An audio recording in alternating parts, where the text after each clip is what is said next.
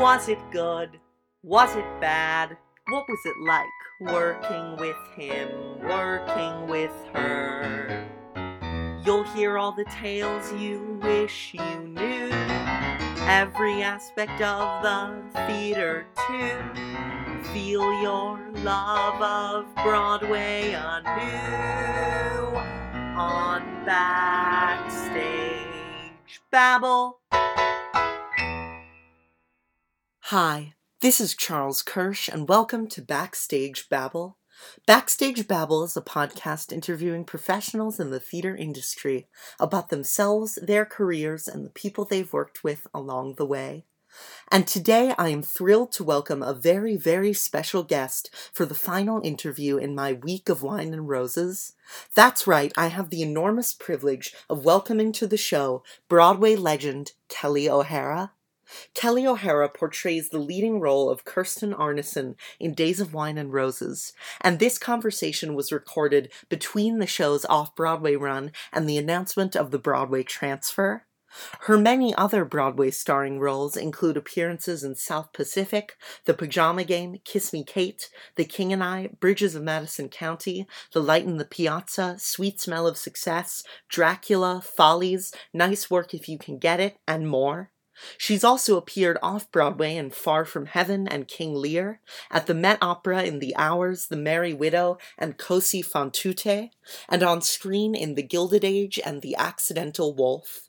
And now, without further ado, here's Kelli. O'Hara. So I'd love to start us off by asking, how did you first become interested in performing?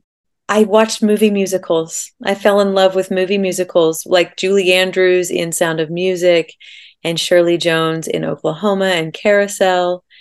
And it made me want to to sing. Um, so from but I didn't have a lot of theater. I didn't even visit New York until I was 21. And was there kind of a recognition of your talent when you were growing up? Well, I didn't really even try to sing until I was about 10, but my mom tells me that I sang in a talent show. I remember it, but she tells me that she stood in the back and thought, "Oh my goodness, she sounds pretty darn good." So after that, I just sort of um, started singing all over the place in town and at church and in the school musicals, and I sang with my sister. And so then, yeah, it totally became part of my identity that I was sort of the singer in town. You know. And were your parents supportive of you doing that as a career? Um, they were they've always been supportive. I think that it scared them a bit, but uh, they let me do it and they supported me and now they're they're so so proud and they've been yeah by me every step of the way. And what was the studying training process like for you? Well, um, I started to take sort of simple voice lessons when I was a teenager, but I always had a goal uh, to go study voice with a woman named Florence Birdwell at Oklahoma City University. And um, so that's what I did. I went to college there and I studied voice with her for four years. I ended up becoming an opera major um, just because that's the way my voice works. But, uh, and then after that, I moved, I didn't go to opera grad school. I instead moved to New York and I went to Strasberg uh, Theater Institute and studied the method. And then I started working. Yes. And what was the process like of moving to New York, of making the decision, and then? That was really scary. It was scary for everyone. I didn't have a job. I didn't even have a place to live. I moved to New York um, in the fall, right after I graduated college, with three other girls. Uh, they all were trying to do the same thing, and we we stayed on a friend's couch for a while, and then we looked for apartments until we finally found someone who would rent to us and we got an apartment and we all just started auditioning. Um, it was a very, very hard and scary time, but it was also filled with a lot of excitement. And um, we were naive enough to just think we were having fun too, you know. And were you auditioning even while you were studying, or did you train first and then start auditioning? I was auditioning all the while. I um, I was taking I was auditioning all fall and taking classes at Strasberg. And then when I, I, I got a national tour, which was my first big job, of Jekyll and Hyde. And at that point, I stopped going to classes and just went on the road. And was there an audition song that you used a lot early on? Or? Yes, I used to sing uh, "Somebody Somewhere" from the Most Happy Fella, oh. um, and also an old song called "Where or When." Um, and then, yeah, those were my kind of my big beginning songs. Yeah. And what was the process like of sort of finding your niche in terms of the type of roles you would be going up for early on? Well, I, I started working pretty quickly because um, I was going for ingenue roles, you know, and so I was the right age. Whereas some of my friends had to wait a while because they were more character type driven roles. Uh, these days, hopefully, that's a little bit uh, less defined as it used to be because it used to put us in boxes quite a bit. And but I was lucky to be able to work early and um but I was I was doing things that weren't necessarily good fits for me, like Jekyll and Hyde and things. And so when I it was pretty early on that I met um, Ricky Ian Gordon and Adam Guettel, and I started singing that more um, art song classic version of musical theater and so then I really started to find my way after that. Right. And what was the kind of experience like of being out on tour with Jekyll and Hyde?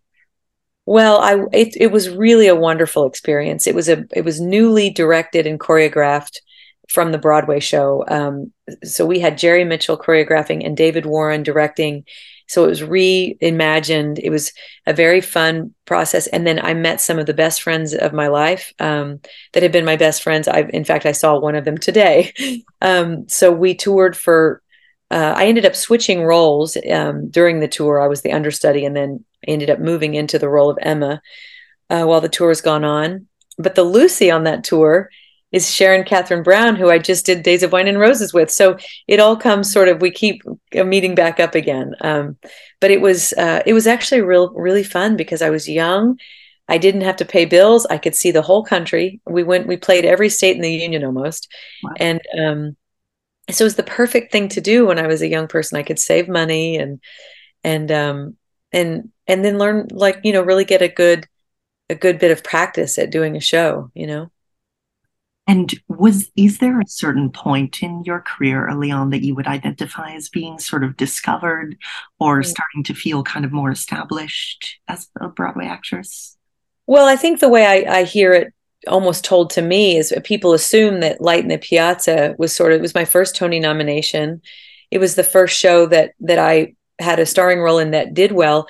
But right before, I think I would have to um, give the credit to a show called Sweet Smell of Success because I did have a role in that. And even though the show didn't do well, it's because of that role that I got put into Light in the Piazza in the first place.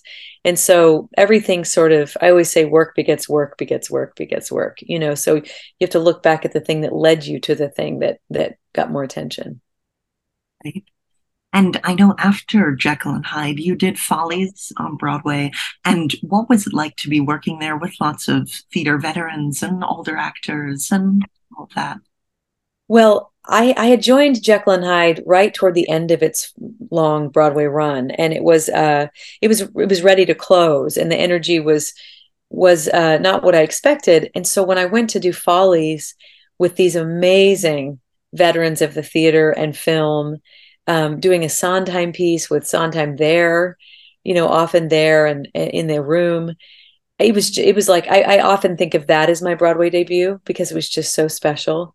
Um, these these theater greats really uh, that many of them have now passed on, but Polly Bergen and and Betty Garrett and uh, Marge Champion and all these um, incredible Donald Saddler. I just just just incredible people. So I just got to sit there and watch and listen and learn. And I've stayed really close with many people from that cast Judy Ivey and Nancy Ringham and Erin Dilly. And anyway, a lot of great people. And, and unfortunately, we just lost Treat Williams. Um, but it, so we all have been in, in touch recently. I'd be curious to know too about Sweet Smell of Success, which we were talking about, and how did that part first come to you? Well, that's a really interesting story. Um, when I first moved to New York, before Jekyll and Hyde, I got a job out at the Downtown Cabaret Theater in Bridgeport, Connecticut, doing Phantom, the the Yeston Kopit Phantom, and there was an actor in it named Eric Michael Gillette, who was amazing. And I did I I went on to work with him many other times, but he he said to me, and this was the beginning of my career. He said, "I'm doing a workshop of a brand new musical written by Marvin Hamlisch called Sweet Smell of Success, and I think you're perfect for the girl." And so he gave me his whole binder the score, the script, everything. And no one had ever seen it at this point. It was a brand new show. And like two years later, the auditions came open. And so I auditioned for the role. Wow. And so I knew about it. I was ready for it. I was excited about it. And um, I actually crashed that audition because I was, I couldn't get an appointment, but I knew that it was for me. I, I was like, this is my role. So I crashed the audition. I got in, I got the part. And what was it like to work with the great Marvin Hamlisch? Well, uh, it was wonderful. Marvin is a, a genius, generous person. Um, I miss him every day. He, uh, when I when I crashed that audition, I didn't know that it was him. I didn't know exactly what Marvin looked like. I had never seen him, and so it's kind of a funny story in the beginning. I was so glad I didn't know him because I would have been so nervous. But he was there, and he let he's the one that opened the door and let me in. And uh, we we uh, went on to do symphony concerts together over the years. He was always so kind to me. I like to tell the story that years later, without even checking in with me, he called my parents once just to check on them during a tornado in Oklahoma. He he, he got their number and just said, "I'm I worried about you." He's just a good guy like that. Oh, that is nice. Mm-hmm. And so your um, working relationship with Brian D'Arcy James has lasted from then until Days of Wine and Roses. And what do you like about sort of co-starring with him? And Brian is such a wonderful, talented person. I mean, he is just I I saw him first in The Wild Party off Broadway, and I just thought he was extraordinary. Um, he just took over the whole stage for me. And when I got to work with him in Sweet Smell of Success, I just felt so lucky. I even told my mom at the at the callback, I hadn't even gotten the job, and I said, I don't even care if I get the job. I got to have a read through with Brian D'Arcy James. You know, it just felt like such a gift. And um, and so when we did Sweet Smell of Success, it was so much fun, but it closed early, and so um, I went right from that to do Piazza, the, the first workshop of Light in the Piazza that summer. And so I asked Adam to write Days of Wine and Roses for Brian and for me because ah. I wanted to work with him again. But it's and it took 21 years, but we just did it. it was so wonderful. I was lucky enough to see you in it. Thank you. and why do you think that Sweet Smell of Success wasn't able to attain quite the success on Broadway that it should have had? You know there were many many things going on. It was it was right after 9-11 it was a very tough time in the in new york city to sell a dark show. It was a it was a sort of a dark themed show a dark looking show. I also think that um you know the movie the the famous film was famously like days of wine and roses a very small cast. It really was about four people. Like days of wine and roses is really about two people with just a, a, couple of the father and the daughter around them. And and sweet smell success was similar. And so i wonder sometimes if trying to make a big starry musical out of it with big dancers and you know big groups of ensemble and you know i don't know if it if it kind of diluted the the main story. Um, there's a lot of a lot of thoughts about it but i i was so young then that i didn't have the sort of the knowledge and the awareness that I do now of of what quite went wrong. You know, I wasn't on the inside of it as much as I'd like to like to have been. Um, you know, there were a lot of a lot of things going on, and it's too bad. I mean, I think the score is beautiful. I loved doing it. It was a it was a real honor. You know, it was my my first big, you know, originating role. And I know I recently um, interviewed Adam Guettel, and he said that he barely watched almost the movies of Light in the Piazza and Days of Wine and Roses. But what is your sort of opinion on that? How often do you kind of revisit the source material? Sure. I, I, I never do. I make it a mm-hmm. point to never. Um, the only time in my career that I've had to do that is I did a production of My Fair Lady once, but I had to learn it in nine days completely. And so, boy, did I, I put on Julie Andrews and I just went, you know, on the, the record because I, I just didn't have time. But I think the point in re- reviving something or, or going back to material that's already been done is to bring yourself to it and i think if you you can go to the source material and really study that and see how it makes you feel but i think if you go back to other performances of it you you're influenced too much um, and i just i worry about doing that only because i want it to be new and fresh and so i don't want to repeat what's already happened and you've done many shows that take place in kind of a specific era of the past, specifically the 50s and all that. And what kind of attracts you to that era? Um, you know, I don't know if I'm attracted to it as much as it's it seems to be some somewhere that I fit well. You know, um, either vocally, you know, physically. Um, but I also was raised on film of that era. My parents are movie buffs, and they, the, and, and their their parents before them, and so I was raised on those those old films, movie musicals, um, and I think somehow when I as a kid, it just started to seep into me uh, that that's kind of what it meant to be an actor. Um, I do love playing contemporary things, absolutely, but there's a, a, a comfort for me in in visiting that those those general decades in the in the middle of the century. Yeah. And so early in your career, would you ever suggest changes or things like that in the rehearsal room? And do you do that now? I always do it now. um, but I do recall doing it some as a younger person. I think I think it takes us all, you know, we'd like to all say that we were ready to go right when we started. But the truth of it is, is that I'm still learning every day and I'm 47. So it's, you never stop learning what you can do and how you can use your voice. Um, I'm definitely getting better at it. Um, I, I, I, look back at some of those earlier things um, and, and wish that I had used my voice, like in Sweet Smell of Success, more. But I think that I really learned to start to be more of a collaborator in the process when I started working with with Bart Sher because he, he invited me in to do that, and that was Light in the Piazza. And um, from then on, we did South Pacific and King and I and Bridges in Madison County. And by that time, I just I had a I had a different idea about myself in the room because he had been he had made space for that. And is there a show that you feel sort of contains the most of your input in that way?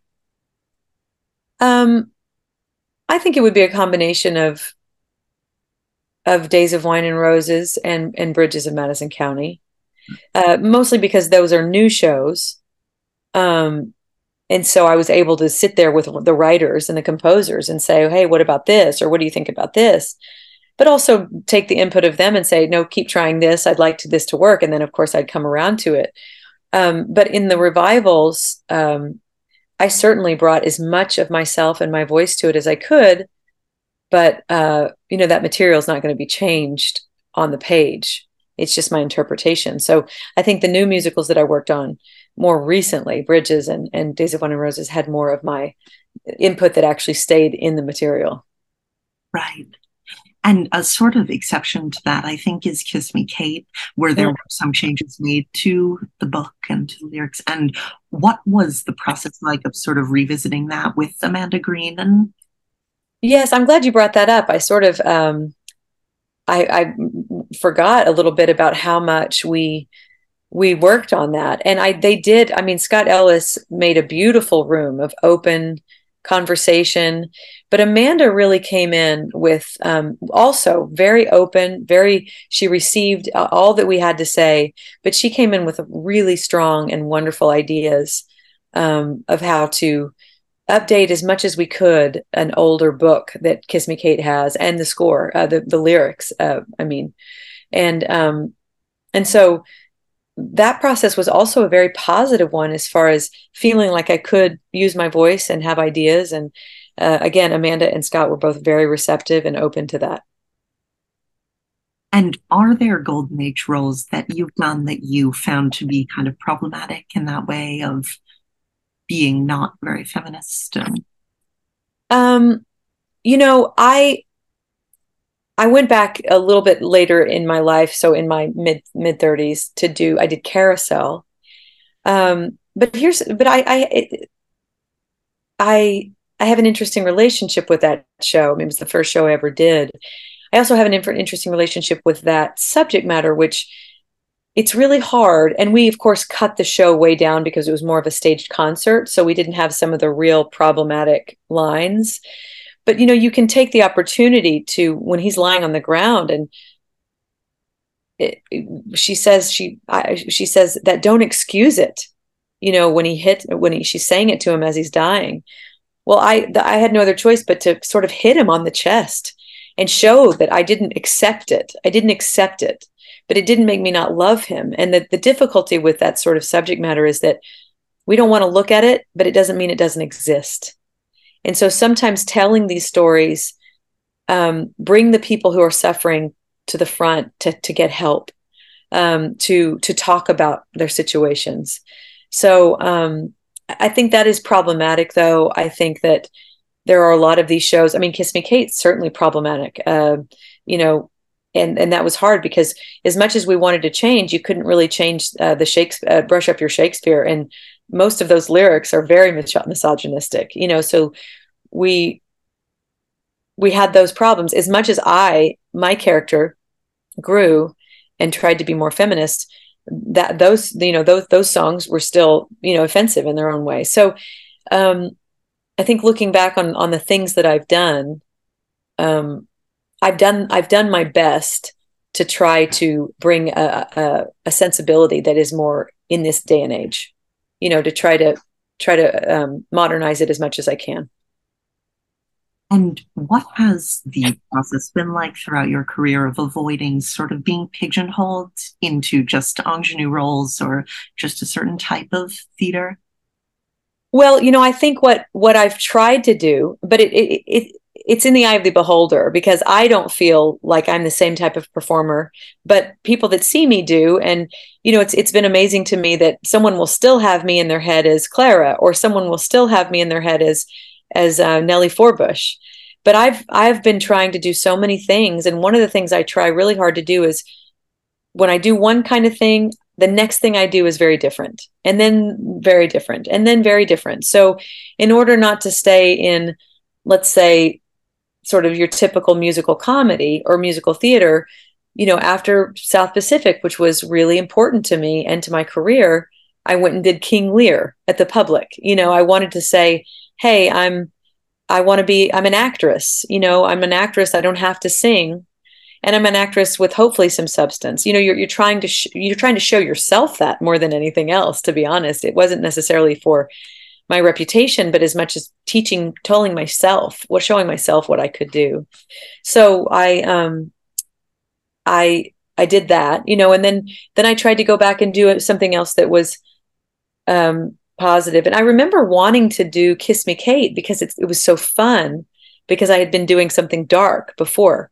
So it, it's in those ways that I'm not only feeding my own, you know, not being pigeonholed problem, but I'm also feeding my own creative spirit to keep it diverse, you know. Right. And with King Lear specifically, what was the process like of getting into that sort of Shakespearean rhythm and understanding the language and all of that? Yes, I, I, uh, I, I went down and spoke to you know the the people the public and, and I wanted to audition for a couple of things and we finally found one that that would work for me and and I auditioned for King Lear and um, I worked with Barry Edelstein who was down there and um, I, I just learned I wanted to immerse myself in um, John, John Douglas Thompson was in that production. I just wanted to be around people who were were were real um, Shakespearean treasures, you know, who really knew what they were doing and I I did myself a, a great service there. I just watched, I learned, I took notes, I I did coachings, um, and then I ended up having a really really fun time.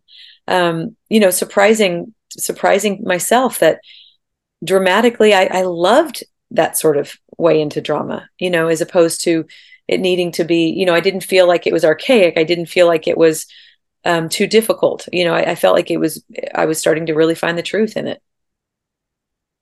And has there been a musical role or a play role that you felt has been especially difficult to sort of tap into as an actress? Well, I look back on it now and and feel like I I know how to I would know how to do it a little better now only because the older you get the more free sometimes you can feel. But when I played Clara, um, there were a couple of things. I, I came to the role kind of late. I had been playing Franca in a few different iterations of the show. And I didn't have a lot of time, but I also had researched so much about Clara, so much about her accident, her blunt trauma injury, her the age she was, how many years had passed since her her accident and I it was hard to play Clara in some ways because Clara wasn't a realistic character. Because if you study that sort of thing realistically, you don't really get Clara from the light in the piazza. Um, and so we I had a I had a job to do in that I wanted her to be authentic. I wanted to pay respect um, to her and people like Clara, but I also was singing in a musical, you know, so it was, which is very doable, but it was, um, I was being noted. I had lots of direction and I have lot, lots of notes all the time. And, um, so Stephen Sondheim came and gave us a bunch of notes about what he wanted to see. And we did a bunch of previews with those ideas and they didn't work. And it was a confusing kind of role for all of us to figure out they it wasn't we didn't quite know what she was until we finally found her yeah. and yeah.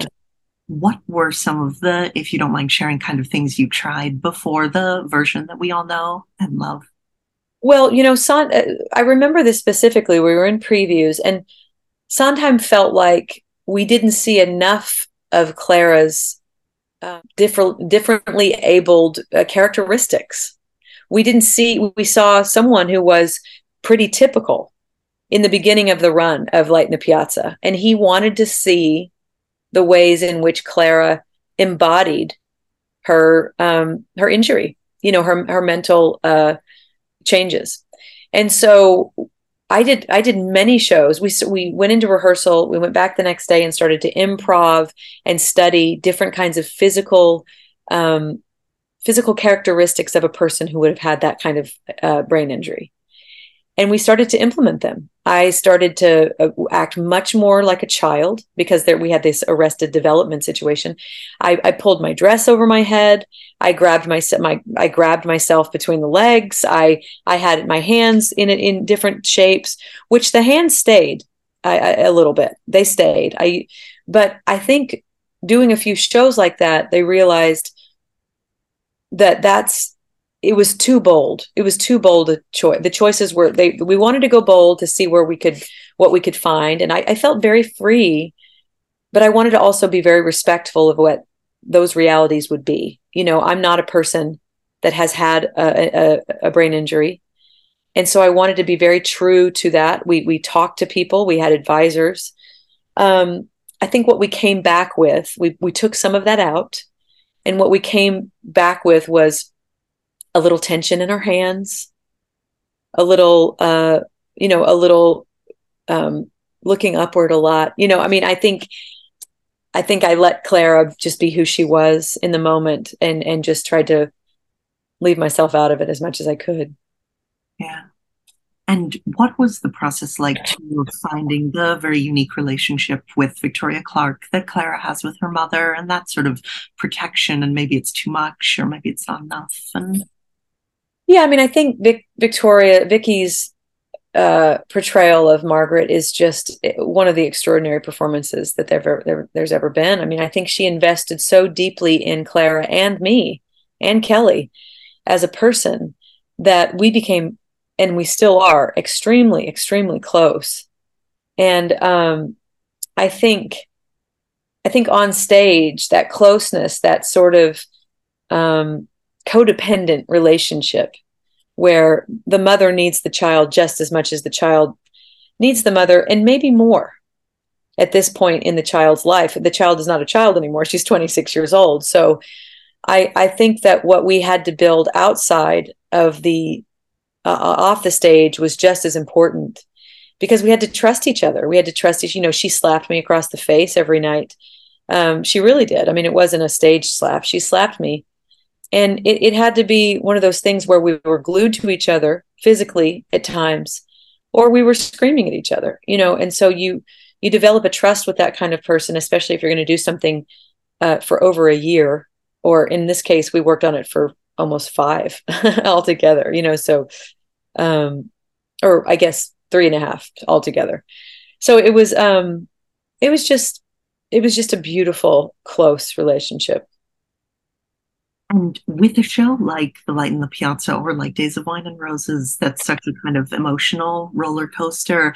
What is the process like of sort of separating your personal life from that that you have to tap into on stage every night?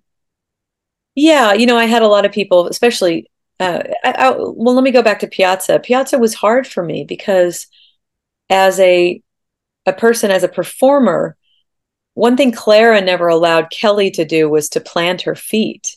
Clara was not a a, a girl with with her feet planted. I'm just going to say that again. It's it's more of a symbolic idea than an actual idea. And so playing her left me, Kelli, very that that whole time I was playing her, it left me a little uneasy in my life. I was young, I was I was taking it all on. Whereas cut to 21 years later or 20 or 18 or whatever it has been um i people ask me if i'm okay. And the thing of it is is i leave everything on the stage. I'm not connected to Kirsten Arnesen in that way at all. She's so vastly wildly different than i am in many ways although alike in some ways.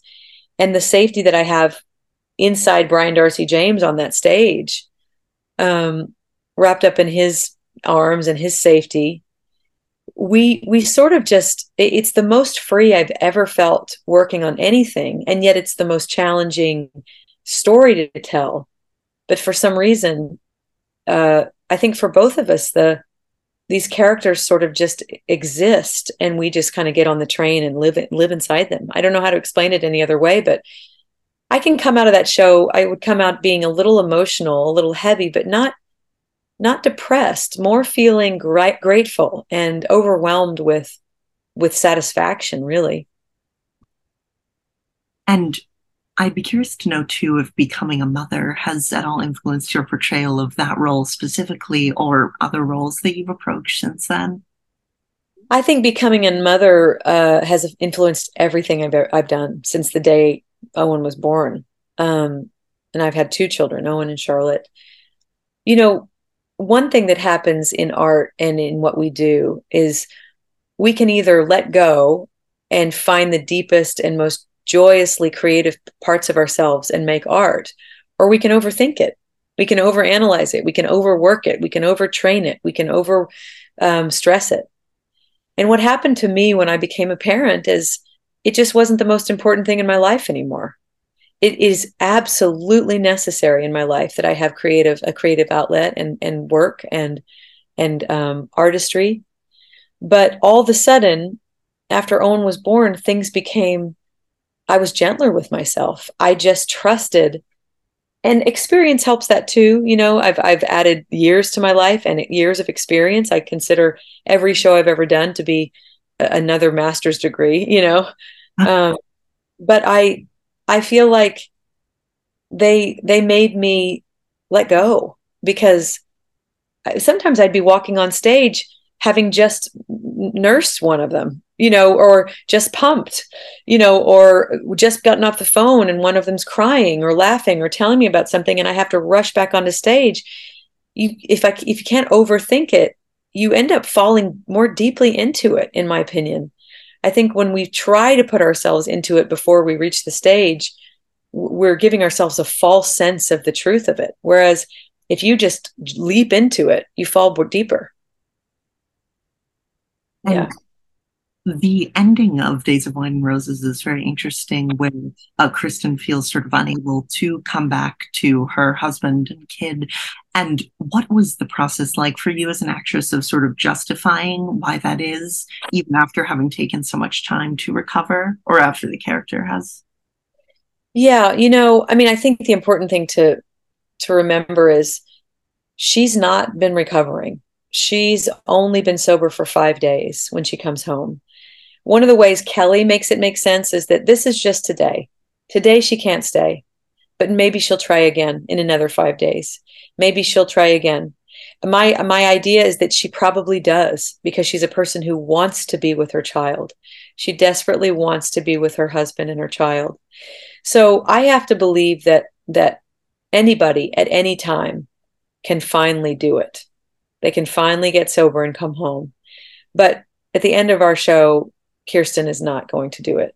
And um, it's very hard for me to justify it as Kelli. And of course, like I said, I like to bring so much of myself into this. But the other thing I can't bring into Kirsten is that I'm not an addict, I'm not an alcoholic. You know, I'm grateful for that. I'm very grateful for that in my life. But I have known them deeply and and in, intimately, and so I know the struggle and so it's not for me to judge when she runs out of that home. You know, why, how dare she? Because I'm not in her position. What I know is that there are people that are struggling, struggling so much that they leave their own child. And telling this story is important because we had so many people come who have succeeded, who are sober, whether it was three months sober, 36 years sober, who felt really validated by this story. You know, I didn't do, I almost, I could have done what Kirsten did, but I didn't. I'm home. I had a father and a grown son come and say, This meant so much to us. They were crying. They said, He said, My wife, she didn't come, but she's 36 years sober. And this, this could have been her story, you know, but she, st- but she came home. So I have, you know, my, my, my way is, of looking at it is twofold I do that ending to honor how hard it is, to honor the struggle that people have, especially for those who win, and the, the deep belief that maybe she will someday. She will win. That's fascinating. Thank you for sharing that. Oh. And so I'd be curious to know too, since we're talking about sort of audience response and all that, as a Broadway star and popular actress and someone who has a lot of fans and people who admire you, what is the process like of sort of dealing with that separation between the person on stage and the audience and yourself and the audience, sort of off stage? Yeah, you know, I'm you know, I love to do solo concerts and and talk about my life and talk about my journey and let people in. But I think overall, I, I say this a lot to students. Um, listen, I want to work. I want to be. I want to have enough, enough. I guess the word is cachet to get good work, to be able to make a living, to be able to have a good fan base. But I've always been, even as a young person, my teacher used to say this I've always been more about the craft than the celebrity. And so I can tend to be pretty private. And um, it's funny to me because I, especially because of my children, I'm, I'm private for their sake. Um, because it's not, I don't want to make a choice for them to put their lives out on display. They can do that when they're older if they if they choose to. But I so value my life away from work because I need the balance um, and so I have that and I have this. But if it was if it was all in intertwined in one thing, um, and they do overlap. Of course, they overlap. I mean, my kids come with me to work, and you know, I bring my work home. But I, I just I want there to be a balance in my life, and so you know, there have been times when I'm just exhausted because I've got babies at home that, you know, I run out and I do a very quick signing at the stage door and I know that that's not always the great, or sometimes I skip it because, or I've had to. And I know that's not always the great thing because we do have a, a, a responsibility, one that I'm very proud to have. But what's very interesting is I found myself after Days of Wine and Roses really wanting to talk about the work and the show, really sticking around and and sticking around and talking to people for half an hour because it was an interesting conversation to me about the craft, about the story. What I don't want to do is is talk about my private life. And and I'm just that's me. That's who I am. I'm not I'm on social media but it's I'm I, it's not much about my family. Maybe a little bit once in a while but um that's just who I am. But that's that doesn't mean that I judge anybody else for what they do. We're all made up of different stuff. But my priority is is not so much and, and I'll tell you exactly why if you know too much about me Charles and we're talking about a lot of things but if you know too much about me on social media then you may come to one of my stories and not believe the character because you know too much about Kelli. Mm. But if hmm. there's a little mystery in Kelli, then you can sort of believe her more in Kirsten. You can sort of believe her more in Francesca and Nellie and Anna and Clara. Um, and I want to keep it that way. I want there just to be a, a little bit of mystery between the actor and the the celebrity. Yeah, that's very interesting.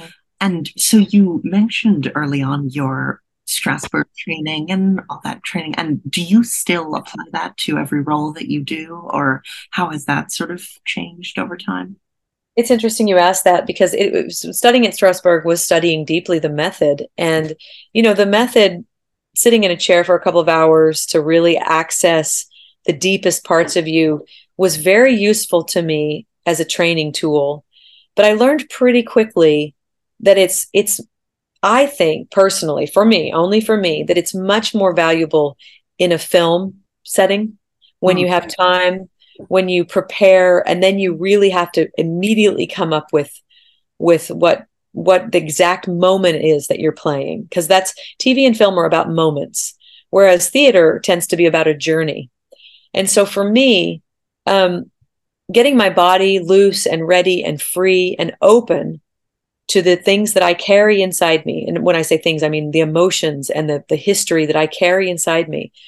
Um, if I'm free and loose and stretched, I can walk onto the stage, and what I liken it to is board the train, and I will be ready to tell that story. I'll be ready to go on that journey fully without having um, without having uh, gone to the depths of of my darkest times to to find something because for me the story itself when written well accompanied with my my freedom and my experience is what's going to make me successful hopefully and kind of a lighter question. I remember the night I saw you in Kiss Me Kate, you got your finger caught in a door. And it leads me to ask Have there been other sort of onstage mishaps like that? Or wow, you're the first person I've ever talked to who actually witnessed that.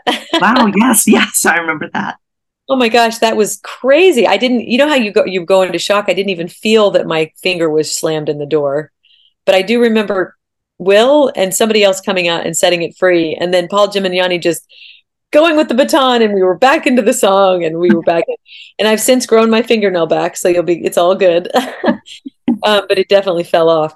Um, there have been little things, but nothing quite that bad. I mean, I've definitely been sick doing shows, so I've had to run off stage and be sick and run back on. I've definitely, um, you know, lost a shoe or banged.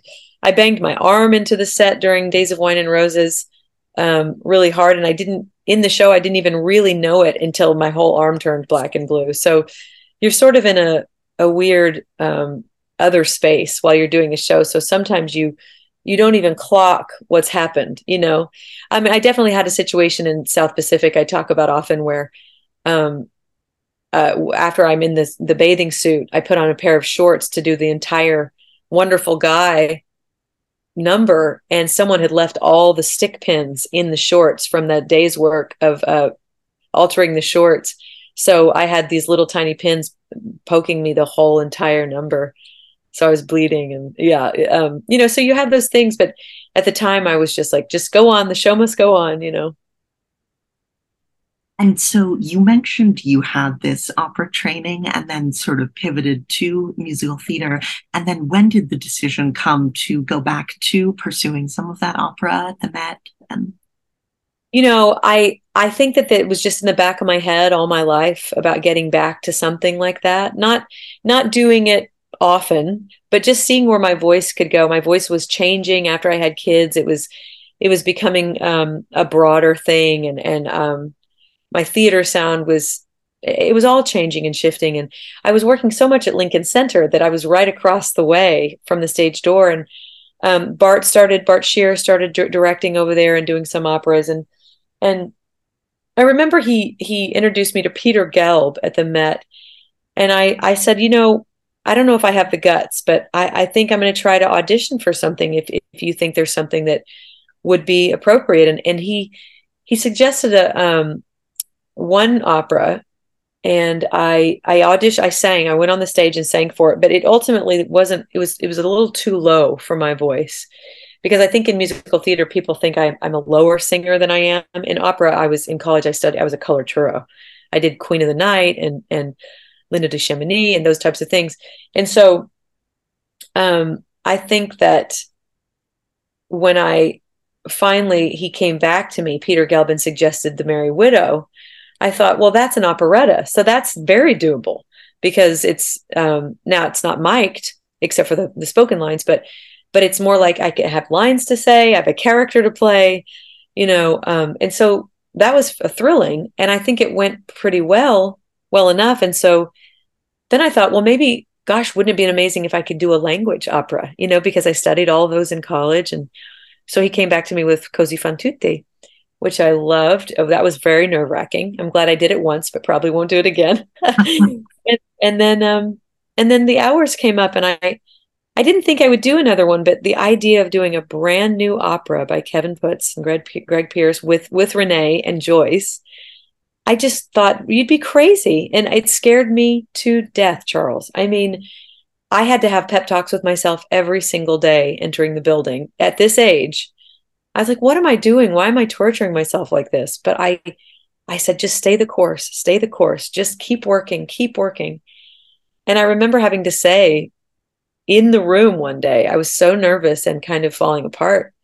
I remember saying out loud, I will arrive, I will arrive and I did. I mean, you know, I got through it, and, and we we had a, a successful opening, and um, I'm so proud of it. You know, it's I don't considering my consider myself an opera singer. I I have not put in the time or the the perfection that opera singers do. I mean, their work ethic and their study is immense, and I would never claim to be anywhere near that level.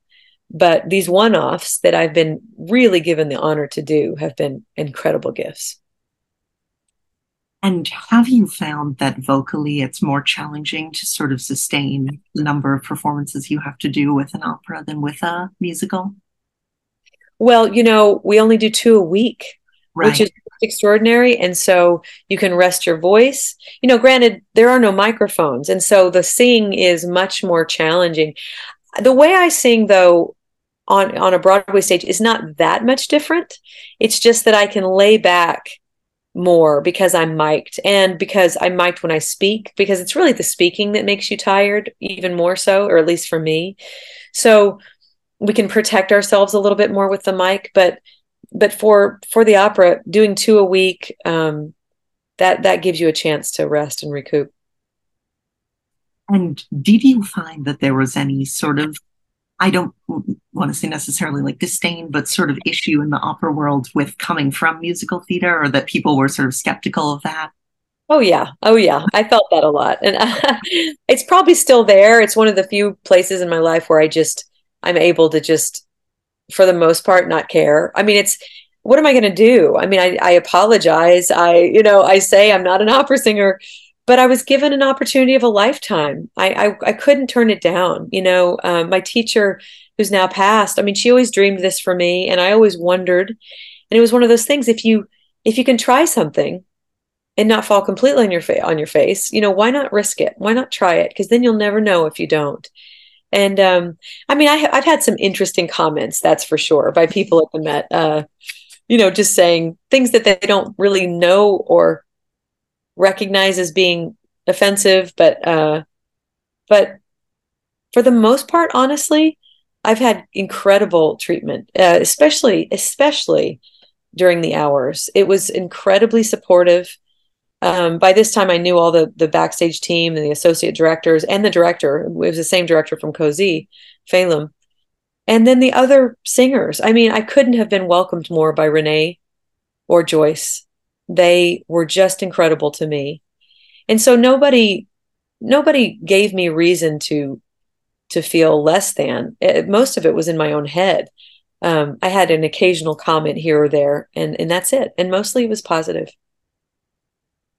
And going from the Met Opera to the Atlantic Theatre Company, what, what, was the process like of sort of modifying your acting for those two very different spaces? And yeah, you know, I mean, we're listen. We all want to do all sorts of different acting. Um, I, at least for me, I don't want to be put in the box of only doing one genre of art. That is the most boring life I can imagine. And so I'm not going to go onto a television set and start uh, screaming at the top of my lungs, just like I'm not going to go into the Met and and try to whisper, uh, you know, a song. Um, it, it, you you you do what's called of you in the in the spirit of the peace in the surroundings. And so I, it's not something that i do um, deliberately because i have to. It just it's almost like if you were talking to someone close up you wouldn't scream in their face. You would just you would change your your tone because you're it would be the appropriate thing to do for the for the most part for most people to to recognize those types of um, interactions. And so when I'm in the in the Atlantic and I'm mic'd, but it's the size, you know, it's a tiny, tiny black box space, you can feel so intimate. And so you feel that way. And so therefore you are. But if you're standing on the Metropolitan Opera stage and looking at 4,000 seats or whatever it is, you think to yourself, well, I want the person in the back row to hear me. You know, I want to give this story its due. And so um, you don't scream, but you you find your resonance and you you hope for the best you know? I um i tried to sing correctly and that's all i could do. I i, I couldn't i couldn't make myself be have a bigger voice. I couldn't make myself be louder. I had to just sing correctly and safely and hope that those notes carried being in the range they were. I mean renee said often you know we're lucky to because the soprano carries a little bit better in certain ranges you know it's a higher tone. Um but for the most part, that's there were times I'm sure I uh, I succeeded, and times that were a little bit um, not as clear, and uh, and that's okay. That's okay. And so, whether or not you would want to name a specific example for this question, what would make you turn down a role? Um, well, if I had, if I felt like I had played that role out, like if I hadn't, if I had found meaning that type of character. If I feel like I've done all the study I can on that person and I'm sort of finished playing her, I, it doesn't it doesn't feel creative. It doesn't feel like I'm going to grow or evolve. Now, I'm the kind of person who thinks I can probably find something new in everything for the rest of my life. I mean, I could go back and play uh, Anna and the King and I and keep finding new things with every different version and certainly Kirsten. I, am not done with Kirsten, and I'm not done with Francesca Johnson, and you know. But um, the other the other thing I I'm not interested as much in playing um, what I think is sort of typically what sometimes people might see of me. I don't I don't want to. I'm not totally interested in playing ditzes or or um, you know uh, judgmental you know uh, blonde. I'm not so much interested in that. I want to play something that says more about, um, you know, about change and about positivity and, um, and, and diversity. And so I loved playing Nellie Forbush and I played her because, well, first of all, I loved uh, at that point, of course, I, it was a great role to have but I also loved having the job of telling the story of someone who needs to change and, and does. You know, that was very important to me. But I don't always want to play Nellie Forbush, not always. Um, and I know that it's important to tell the stories correctly, but I, I would like to also be part of something else, another story that's told about a different kind of world. Um, and I might also say no these days based on who I'm working with uh, I say this often. I'm too old to to be in misery, and I and I know who I love to work with, and I know who I don't. And so um, that's a big part of it now for me, for sure. And then the biggest part for me is just how does this work out with my family and my children? And so you played many roles that are sort of romantic leads and have those relationships. And what is the process like of finding romantic chemistry on stage with someone like Paulo Szot or Steven Pasquale or all those?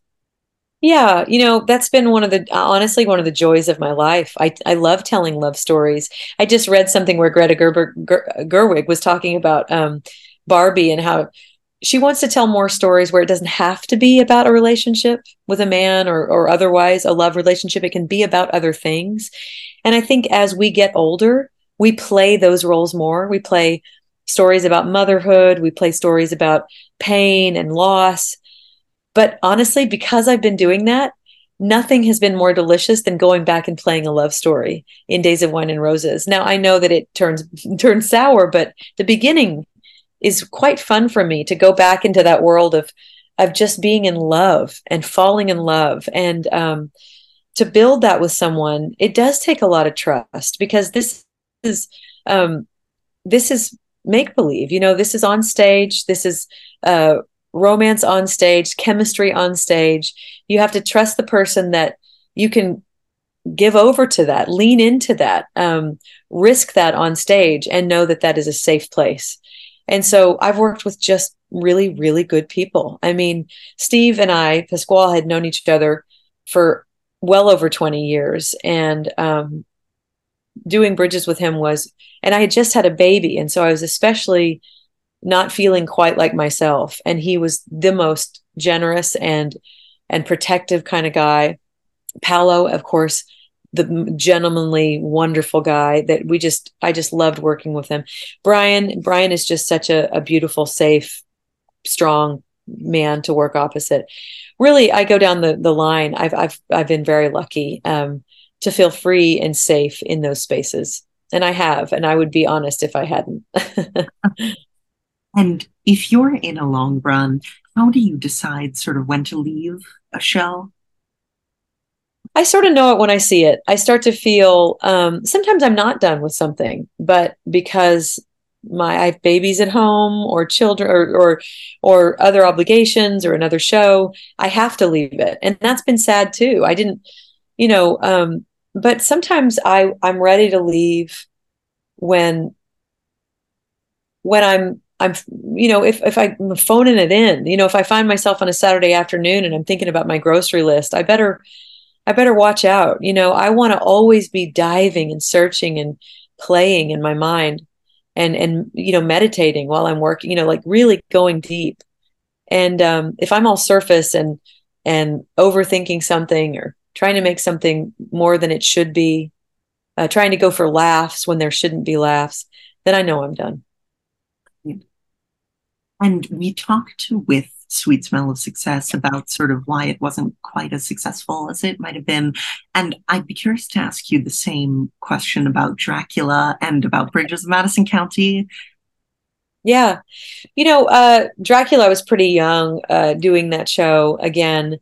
Um, I, I, I can't say why it was you know i thought all the special effects were pretty fantastic i got to wear you know vampire teeth and yellow i got to levitate and wear yellow contacts and so i was having fun in a creative way um, i think maybe uh, it was just a, the big cheese factor was way too loud I, I don't know i mean looking back um, I was supposed to only stay with it for a, several months anyway because I was already contract contracted to go do Light in the Piazza the same season. So um, I'm not quite sure why it all fell apart. Um, but Bridges, you know, there are many schools of thought. You know, again, a small a small story maybe made too large with a lot of pieces that it didn't need or surrounding it. You know, really a story about two people. Um, uh, you know, with your very important uh, family members and the neighbors and stuff like that. But perhaps it just tried to be bigger than it was. Um, I also think, you know, for me, and and I, I was vocal about this. There were some book issues that I that I wanted to change when we were working on it. Um, I wasn't able to do the out of town performance of it because I was nine months pregnant with Charlotte. Um, so I remember seeing it and and immediately having a lot of thoughts about certain things that I didn't think were necessary. Um, I definitely didn't think it was a musical that needed to go for laughs at ever, at, at, hardly ever. I think sometimes the humor is in the truth, and the humor is in the darkness and in the pain. And so I, I was definitely against sort of the some of the silly laughs. Um, but uh, and I won some of those arguments. We we definitely lost the moo from Stevie the Steer. that used to come from off stage. I, I I begged and begged for that to get cut, which it did. Moo. Um, being a farm girl myself, I I um I don't always want to make fun of rural life, and so uh, I want to take it more seriously. And and so I, I think there were just problems. I also think it opened in January in a very cold winter and at first, if you don't have good momentum right off the bat, people aren't going to come out and see shows around that time. So uh, we struggled, struggled to stay open. But what I do know is the the life of it, the the lasting life of it, with its score, has been the most incredible thing for me. I still hear from people every single show I do, in every correspondence I hear from about bridges. We have the Bridge Kids, the wonderful fan base. We have um, people who love the tour. I just came from Des Moines, the Des Moines Symphony, and I, I went out to see the bridges just this past weekend. And the whole audience cheered. They loved the show. They they claim the show as their own. So you know, it's got a life. It's got it's going to live on. And so before we do wrap up, I would love to ask about you've done a few projects at City Center, at Encores, Bells Are Ringing, and Brigadoon. And what do you like about that sort of process of rediscovering the show, but also the kind of short rehearsal and yeah.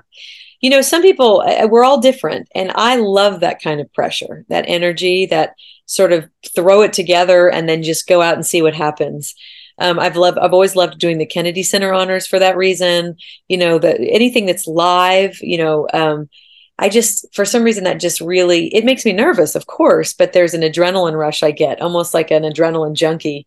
Hmm. And so Encores has been especially a favorite of mine. I can't wait to do something there again. Um, my my memories of both Brigadoon and Bells Are Ringing are are literally some of my most fun memories. It's just that that I love teamwork. I love when everybody has to come together and do their part and show up.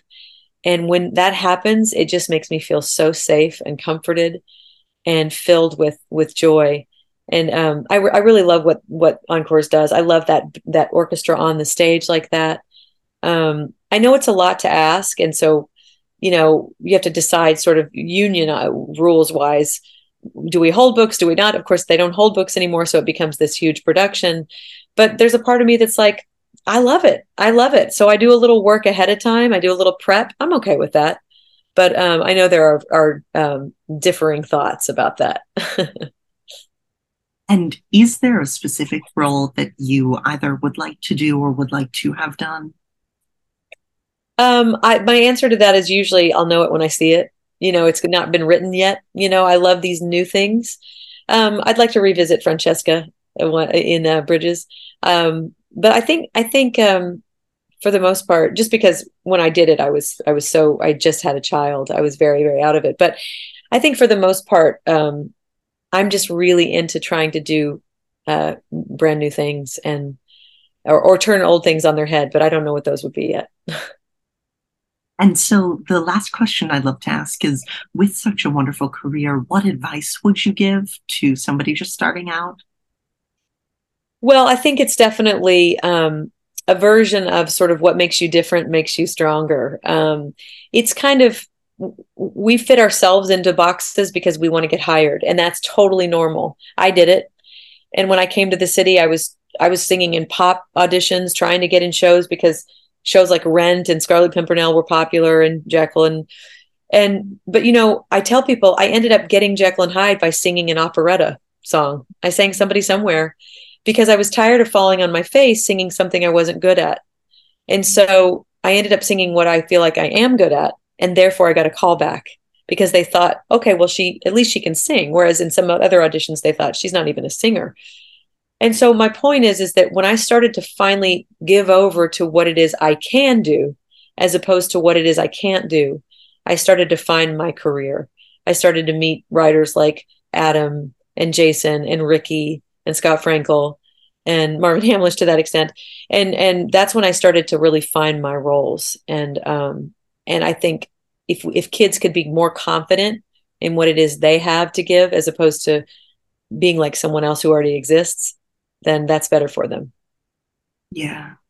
Well, thank you so much for doing this. It's been such an honor to talk to you and meet you. And you too. Thank you so much, Charles. I'm glad you. I'm Listeners, so thank you for tuning in to this week of Wine and Roses, and I hope that you will buy tickets to the show if you haven't already. And please tune back in next time when I will be joined by veteran of New York, West End, and Australian stages, Caroline O'Connor. Caroline is about to take on the role of Lottie G in the revival of Mack and Mabel at the All Roads Theater in California, having starred in the West End premiere of the show in 1995. She's appeared on New York stages in Chicago, Anastasia, and A Christmas Story, and across the globe she's starred in Funny Girl, Sweeney Todd, Follies, Hello Dolly, Gypsy, The Rink, and so many more shows. She's also starred on screen in Baz Luhrmann's Moulin Rouge and as Ethel Merman in the film Night and Day. You won't want to miss that interview, so make sure to tune back in for that, and thanks for listening.